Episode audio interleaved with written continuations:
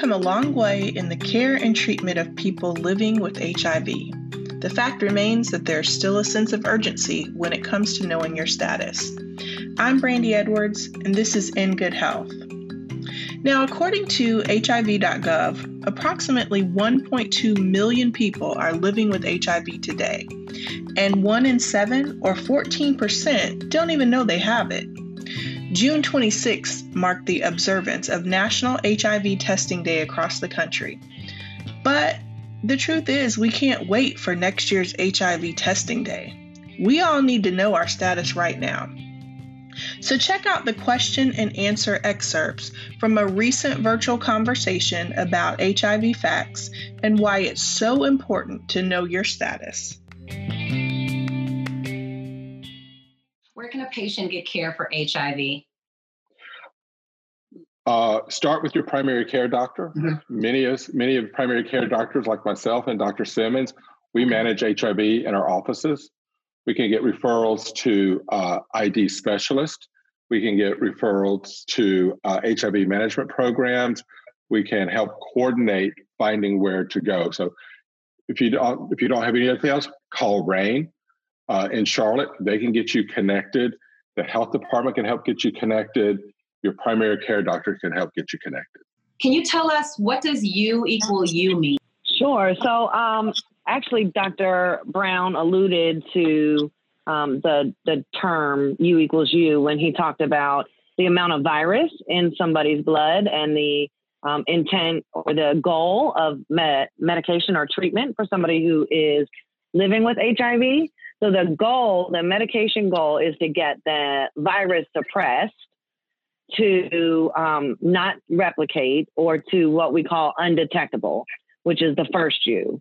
And once somebody becomes undetectable, we know that that equals untransmittable. So when they engage in sexual intercourse with another person who may not be living with HIV, the likelihood of transmission is virtually zero. Mr. Edwards-Knight, can you answer the next question for us? Family planning for HIV for positive individuals, what does that look like? Okay, so for individuals who are HIV positive, as we've talked about treatment for HIV, but for individuals who are HIV positive, there's a number of places you can go to get case management services for those individuals who are positive. Those services we offer at Mecklenburg County Public Health. We offer at our other community agencies like RAIN, and I know I'm missing some of the others at Quality Home Care Services, and there's other agencies around Charlotte where an individual can go to receive service. When we're talking about family planning and HIV, there's no reason whatsoever that an individual who's HIV positive can't have a family. We've talked about, and what we haven't talked about, but one of the things that we will talk about later will be PrEP, pre-exposure prophylaxis, and an individual who's not being positive being able to take that medication. And if someone is, as Chelsea just mentioned, if they're undetectable, then they're not going to be transmitting the HIV to their sexual partner. So there's definitely ways that individuals can still have families and still be HIV positive. So that's one of the things, just don't want people to ever think that if they're HIV positive, that they can't have a family. Okay, so since you were so nice as to bring up the next question, I'm just going to let you expand a little on PrEP. What is it, and who should take it? Okay, PrEP is pre-exposure prophylaxis, and PrEP is a pill, Truvada and Descovy.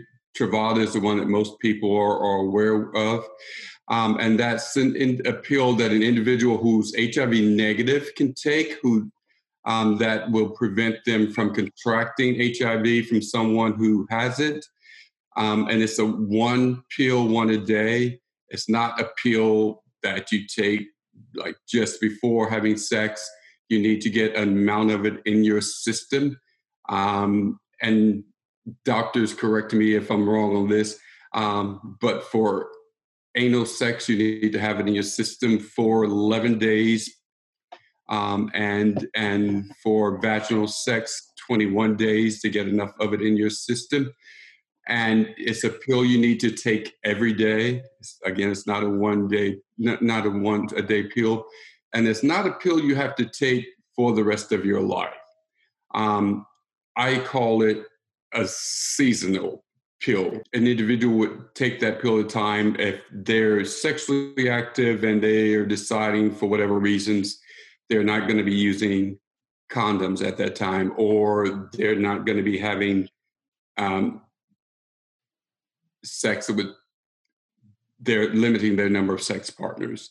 That may be a time where, you know, they may not need to take it, but it's not, again, one of those that you take one time and you're done with it. I would like to know, are HIV patients more at risk to contracting COVID-19?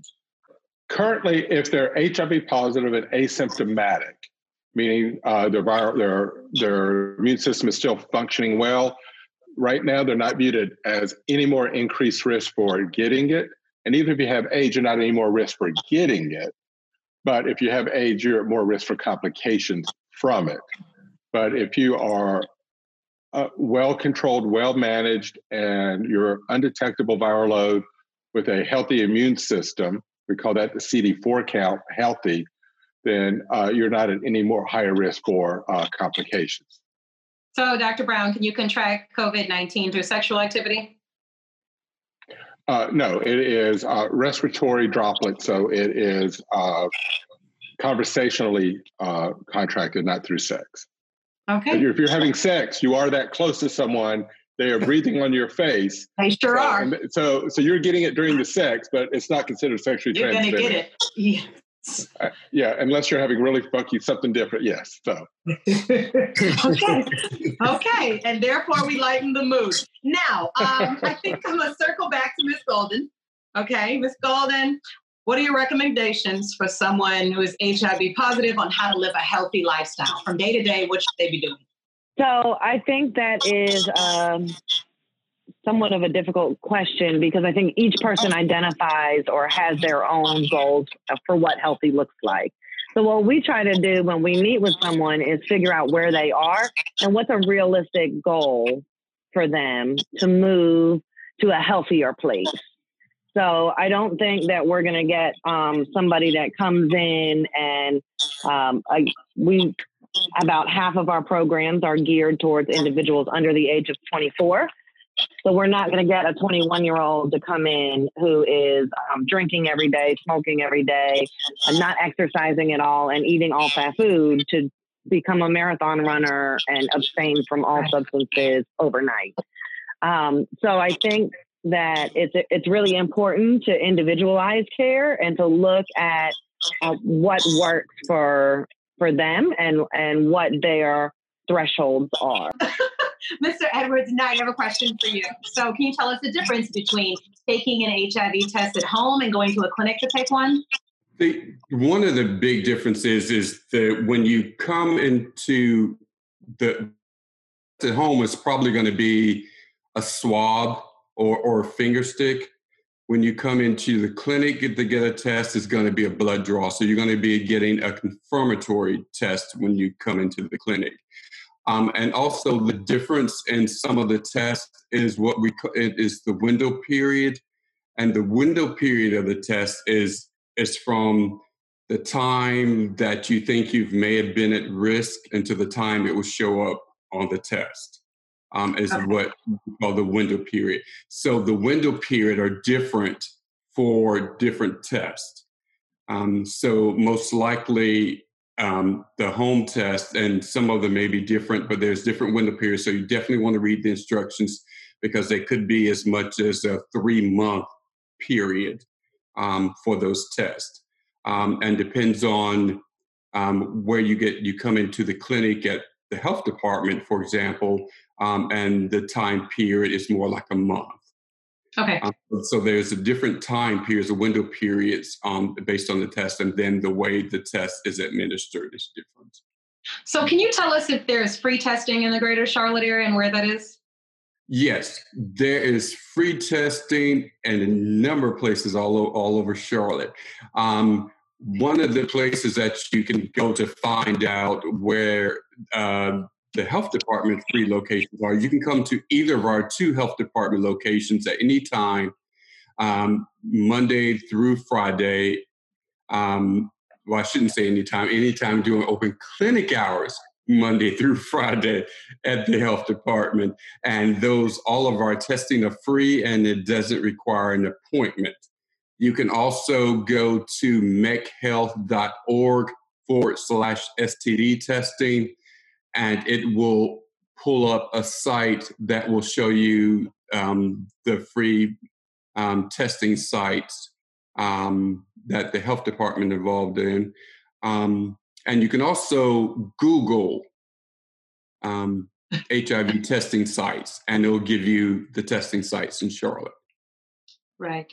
Okay, thank you very much. I would like to toss the last question to Ms. Golden. Please comment on the still existing stigma surrounding HIV in 2020 and tell us a little bit about that. So I don't think that we will see, I think stigma is an unfortunate impact of how we labeled HIV from the very beginning. When we first discovered HIV in the early 80s, we it as only for certain types of people. It is tied directly as a sexual, sexually transmitted disease, and sex is something that we don't find easy to talk about in this country among any populations, but particularly when we talk about the communities that are still most negatively impacted or have the biggest disparities, which is our women of color, women in general, and men who have sex with men. We're talking about women and sex positivity or embracing their sexual health and or their sexual choices is still very taboo and stigmatized for women, especially in the South and in communities of color. And then you have gay men or men who have sex with men, which kind of encompasses a larger amount of individuals, and that is still also very stigmatized and carries a lot of discrimination, and there's a lot of work to be done in all of those areas. Somebody once told me that HIV is like the center of the vortex of all social justice issues, and the longer I stay in this field, I find that to be very true. Can you expand a little bit on that? So you have HIV negatively impacting through race, sexual orientation, gender, through sex work, or people that engage in sex work, people that have mental health, people that have substance abuse issues. So basically any stigmatized or area of the community that has negative that people either criminalize or give a negative spin to in one form or another, or have history of oppression, are negatively or more impacted by HIV. Okay, thank you very much. I wanted to give you an opportunity to expand on that because I was interested in your comment. Thank you. Okay, so I'm just going to toss this to anyone who wants to answer. How do parents talk to kids about the risk of HIV? Well, as a family physician, when I'm caring for my adolescent population or even pre-adolescent patient population, when I'm in the room with the parents, I really encourage and ask, are they even having the conversations that are very important? Like, their children are growing up, their little baby, or their, you know, will become an adult, and they will have a sexual desire, sexual urge. They will have a sexual life. So I really encourage that there's that open line of communication. So as the physician, I say, what questions do you have for me regarding the sexual education, puberty, how to have the conversation with your child?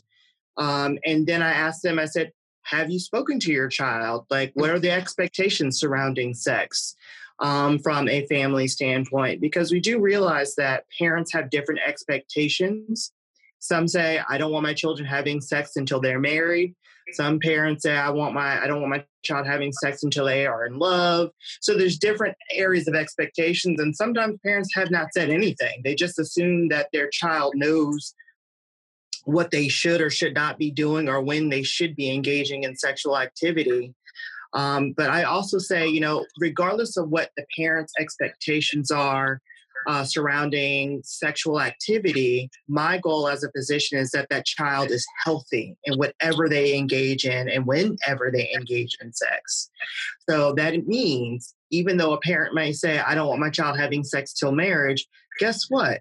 Not every adolescent, not every teenager, not every 20-something-year-old waits until they're married before their first sexual activity. So I want that patient to be well-educated and knowing that they need to use condoms, that they know what PrEP is and what their risks are for HIV. Okay, thank you very much. Why does HIV affect Black gay males more? And does it affect Black gay males more often? And if so, why? When you talk about the stigma about men who have sex with men. And so the fact that individuals may not identify as gay, one. So gay has to be someone that they actually have to identify as, because there are some Black men who do not identify as gay, but their sexual behavior is that they have sex with men on occasion, and they still feel that they are heterosexual. And because of that stigma, they don't talk about the fact that they've been having sex with men or that they desire to have sex with men at any level. And then that also leads to sometimes riskier behavior, because maybe that individual in their heterosexual normative experiences, they normally don't use condoms. And so then they'll say, oh, well, condoms are desensitizing. They don't feel as good. So then therefore they also take that same type of behavior of not using condoms with their straight partner and use that same type of behavior with someone who is of the same gender. And I think Dr. Brown had his hand up to respond. I was going to say, in addition, in the Latina community, often it's viewed as you're gay only if you are the anal receptive partner. If you are the anal insertive partner, you don't identify as gay, you still identify as straight, and they don't identify that type of being that partner in the sex is putting them at increased risk. So one, they don't use a label of being gay, and number two, they don't label that behavior as risky for HIV transmission. The question is being asked, are any of the in-home tests any good? And I would like to ask either Dr. Brown or Dr. Simmons that question. The tests are good. They're good technology, but as Jeffrey says, they are testing just for the antibody. And that antibody may take up to 1 to 3 months to develop after you have become HIV positive. So a negative test from a at-home test does not completely rule out that you are HIV positive. So there is a window of being positive that test might miss. The other concern that we providers have about the home HIV test is that counseling does not occur with it. So we want to do counseling with you before we draw the HIV test to get you prepared for how you're going to respond if your test is positive or negative, and make sure that you have good support if the test becomes positive. So if you think you need to have the test to do the kid at home, I'm glad it's available.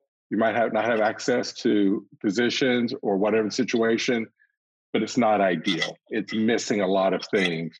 And so a negative one just means that as of a few months ago, you were negative, but any acute behavior in the last month, you could still be infected. And so we want to make sure you're getting proper testing and proper counseling. Okay, thank you. I would like to toss the next question to Ms. Golden or Mr. Edwards-Knight. Can you please speak about the HIV rates in Mecklenburg County versus other counties in North Carolina? I don't have specific numbers, I'm sorry, but the rates in Mecklenburg County are higher than any other of the 100 counties in North Carolina. Okay. Does anybody else have any input on that? Does anybody want to respond about that? I'd like to add that Mecklenburg County is part of a 6-county region where the rates of HIV are higher, and therefore per capita, and therefore it has been deemed federally as for lack of a better term, like a hot zone. And so we do get additional funding because those rates are high. Mecklenburg County specifically has taken a step further and approved a program that allows people living in Mecklenburg County that fall under a certain income threshold to access PrEP and for free. So the medication is free, the doctor's visits are free, and the lab work is free. And you can access that program by calling the health department or RAIN, and either one of the two organizations can help navigate somebody into that program. Okay. And also just to add to how they can also access that information for the free PrEP services,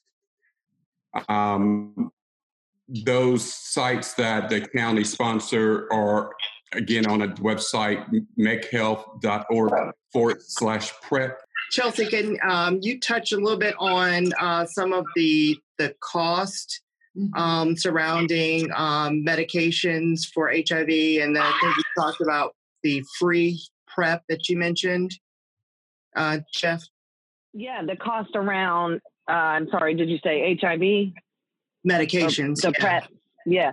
So Dr. Brown was talking earlier about where somebody can access services if they're living with HIV and how do they get the treatment.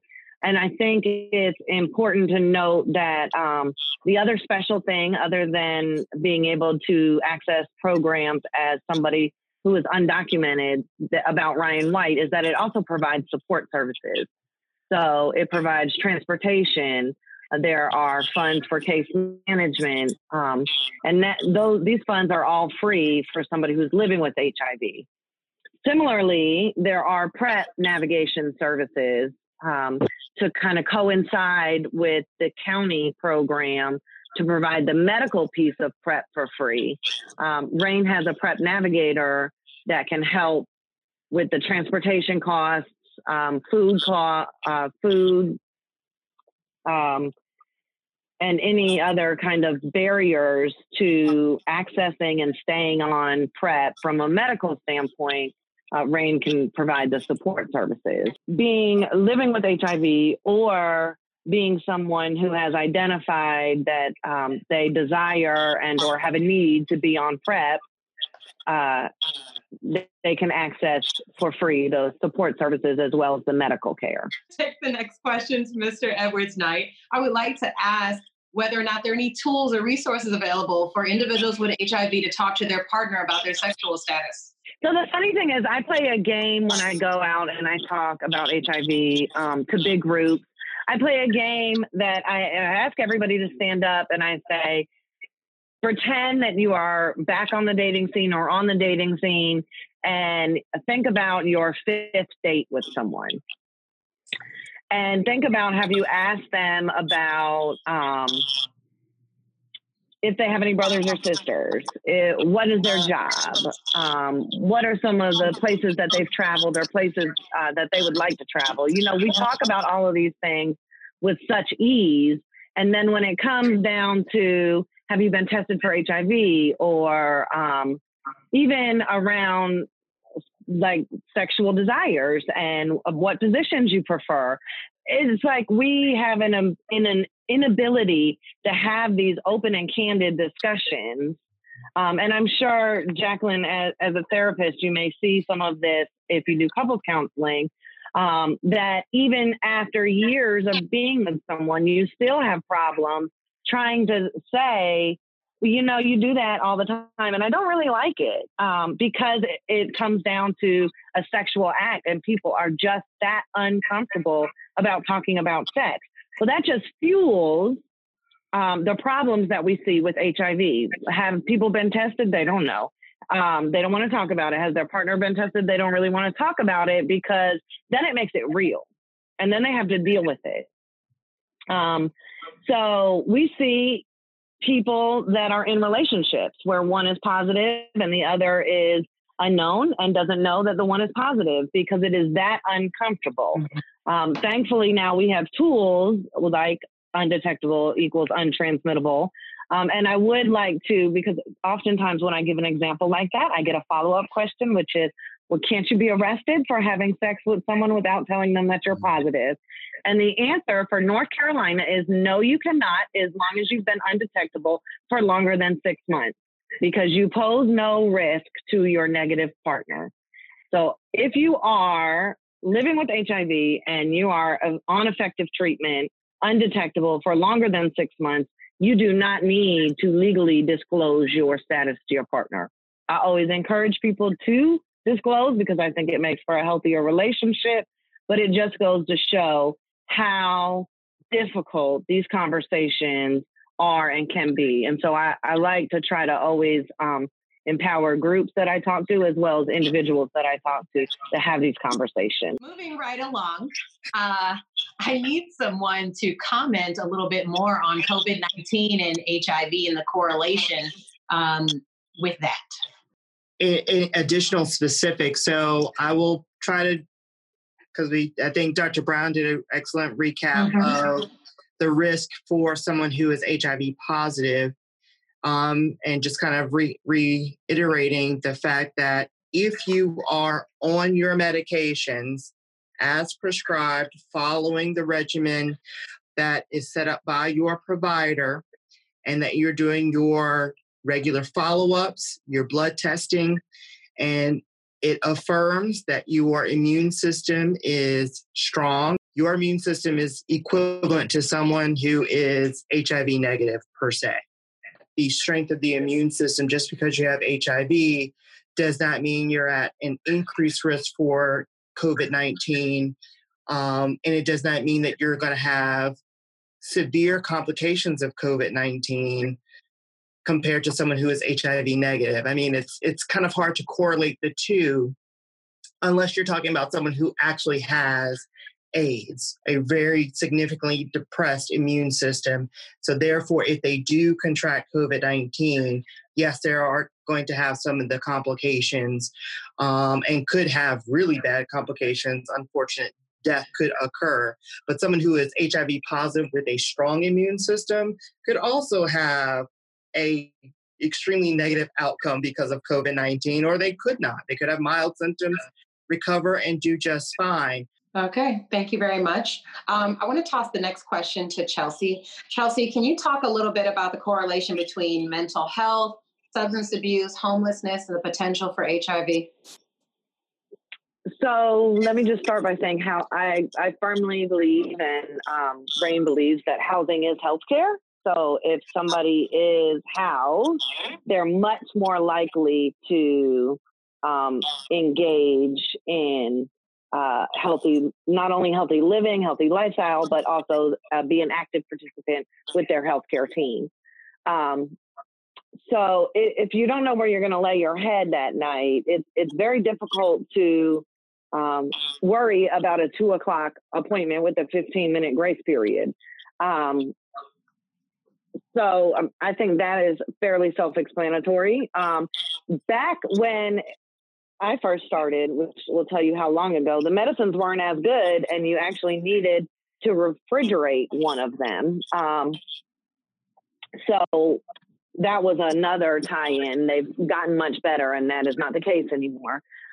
Mental health and substance abuse, we often sit together as a team. We have an interdisciplinary team that, and we talk about it's the chicken and the egg effect.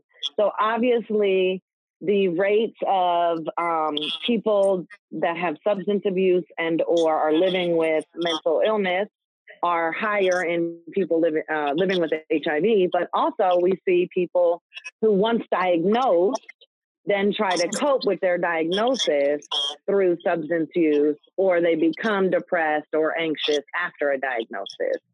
So I think it can happen either way. I also think that this is a really important reason for testing with someone, with a professional versus at home. Because a lot of times if you sit and you stew and you don't have the information that you can live a long, healthy life and, you know, die at the ripe old age of 99, just like somebody who is not living with HIV, if you don't have somebody to tell you that and to connect you with services, connect you with a therapist, connect you immediately into medical care, because you got the diagnosis at home, that can be really difficult, and it can be really difficult to then reach out after the fact. I think the next question is just directed towards anyone who might know the answer. Where can someone get tested for HIV outside of the Charlotte area? So, of course, you can come to any medical practice out here in Monroe. Granted, that test probably would not be for free, especially if you come to a medical practice. We do have the Union County Health Department, and there is a case management service out here in Monroe that I can't remember the organization's name off the top of my head. I feel bad, but there is an organization here, but you also can get that information at the Union County Health Department.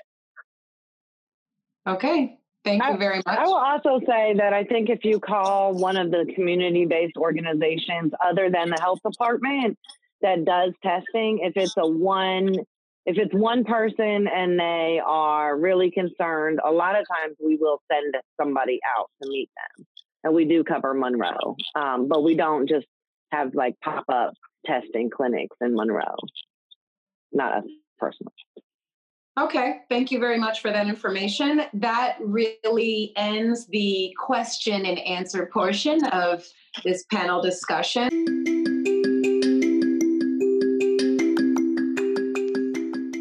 Thank you to One Charlotte Health Alliance for presenting this important conversation. And thanks to the clinical and public health contributors for giving us the facts and reminding us that knowing your status is the only way to know how to manage your health appropriately. They had great insight as well in addressing our most current public health crisis, coronavirus, and how this could affect one's susceptibility to contract or maintain successful treatment of HIV. As of the airing of this episode, we are more than 350 days away from the next National HIV Testing Day. Are you prepared to wait 350 days, not knowing whether or not you are infected?